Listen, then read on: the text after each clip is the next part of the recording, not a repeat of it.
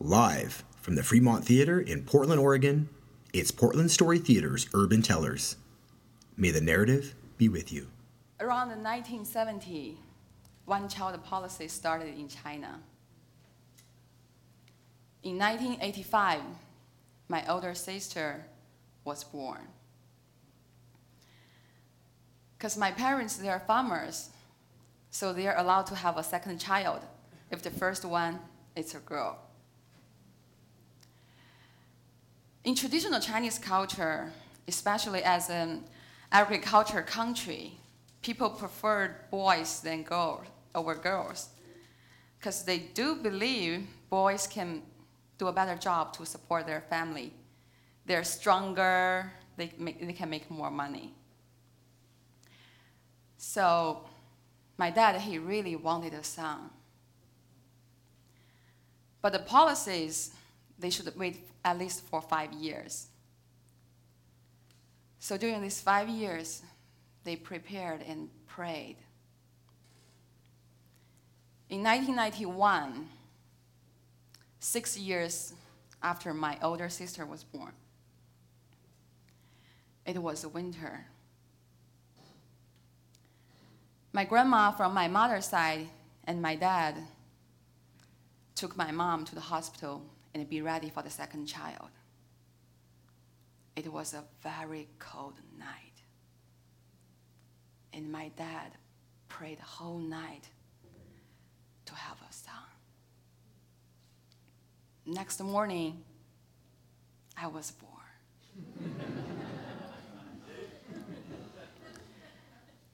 the whole room was silent because I didn't cry.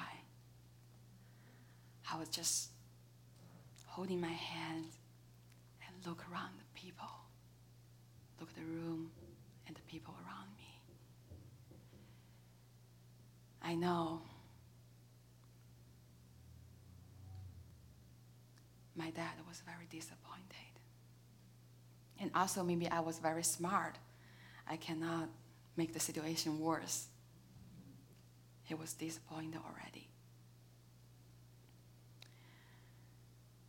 One week later, my grandpa from my father's side came to our house and asked my dad. There was another boy, he was born in our neighbor village. Their family has a boy already. They wanted a girl. Do you want trade? My mom cried and yelled, No! My dad said no. But he was very disappointed because he wanted his own son. Because he knew the son, they can carry on the family lineage. If two girls, they grow up, they get married, their child can only have their husband's last name. So our family name would stop in my generation.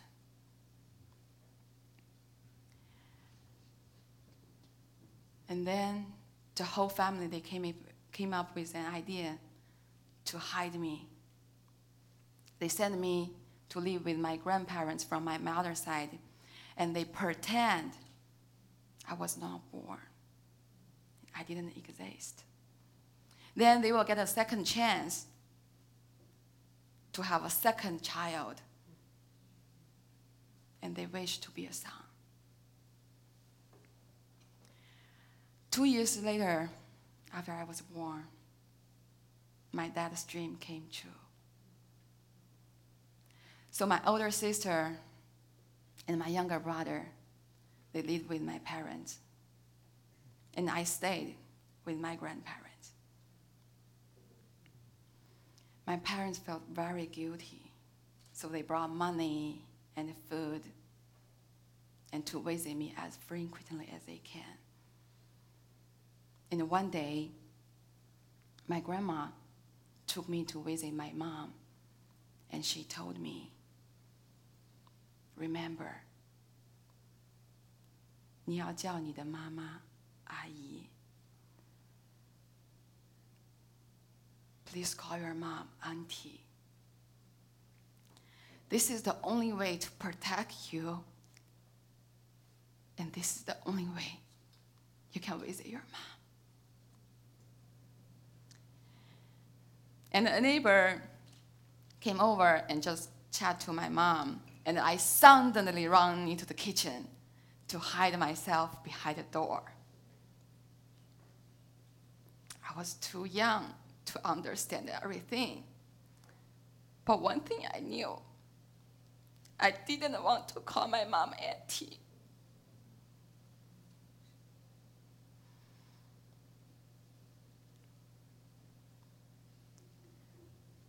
So I lived with my grandparents for seven years without ID. When I was seven years old, I got to go to school. I needed my ID, and my parents they paid a huge fine to bring me home.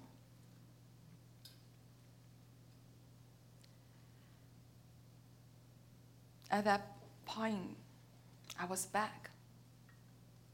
I stayed with my mom and dad.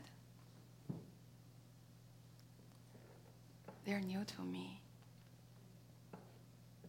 It's like a new dad and new mom.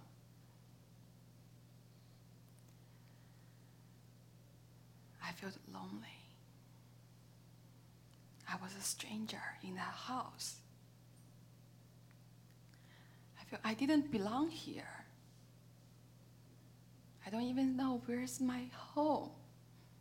Where should I go? I was even very jealous of my siblings because they got to be kids. They can say whatever they want and they can do whatever they want. They can cause troubles and make mistakes. I cannot.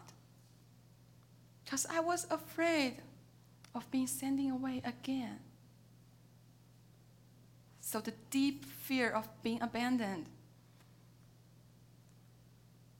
changed me. I was very quiet. And my, I was always making good choices.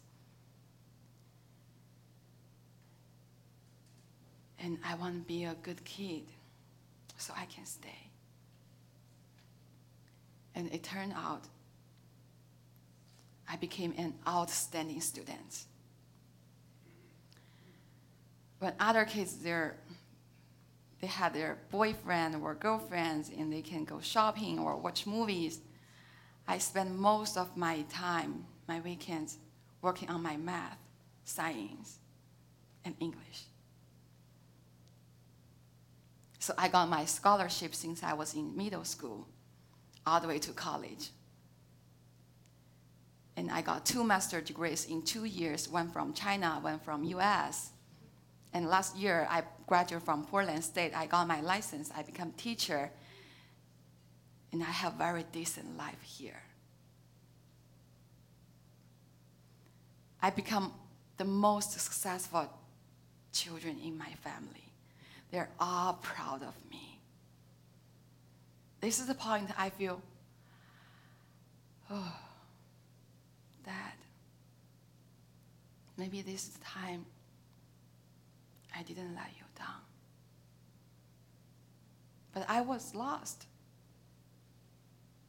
Do they really love me? Or is just love a, uh, love a successful child? I was totally lost.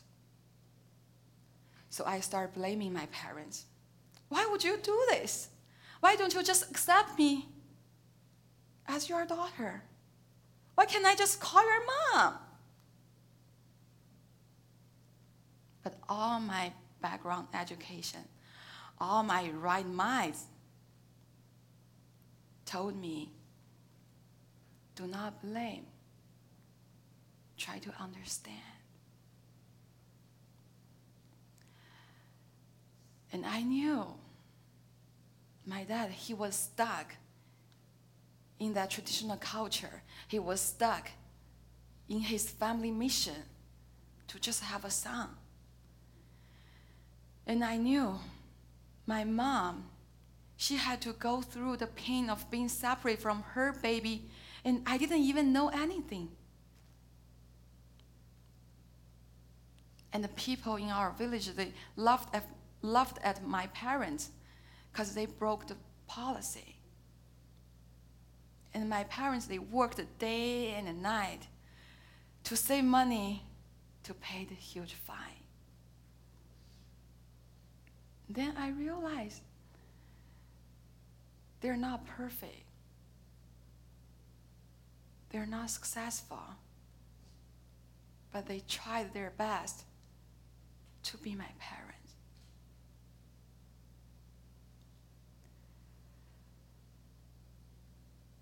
So my experience told me how to understand people, how to have that deep sense of empathy.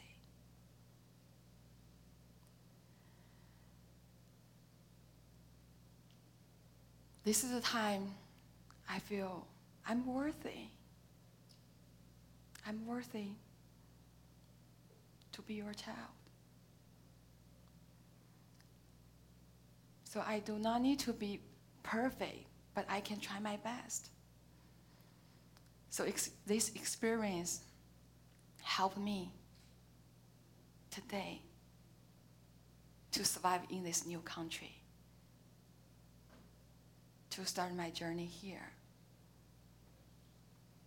And this experience is like a scar growing with me when I was a baby. And this experience is like a double edged sword. How painful it was, how much stronger I become.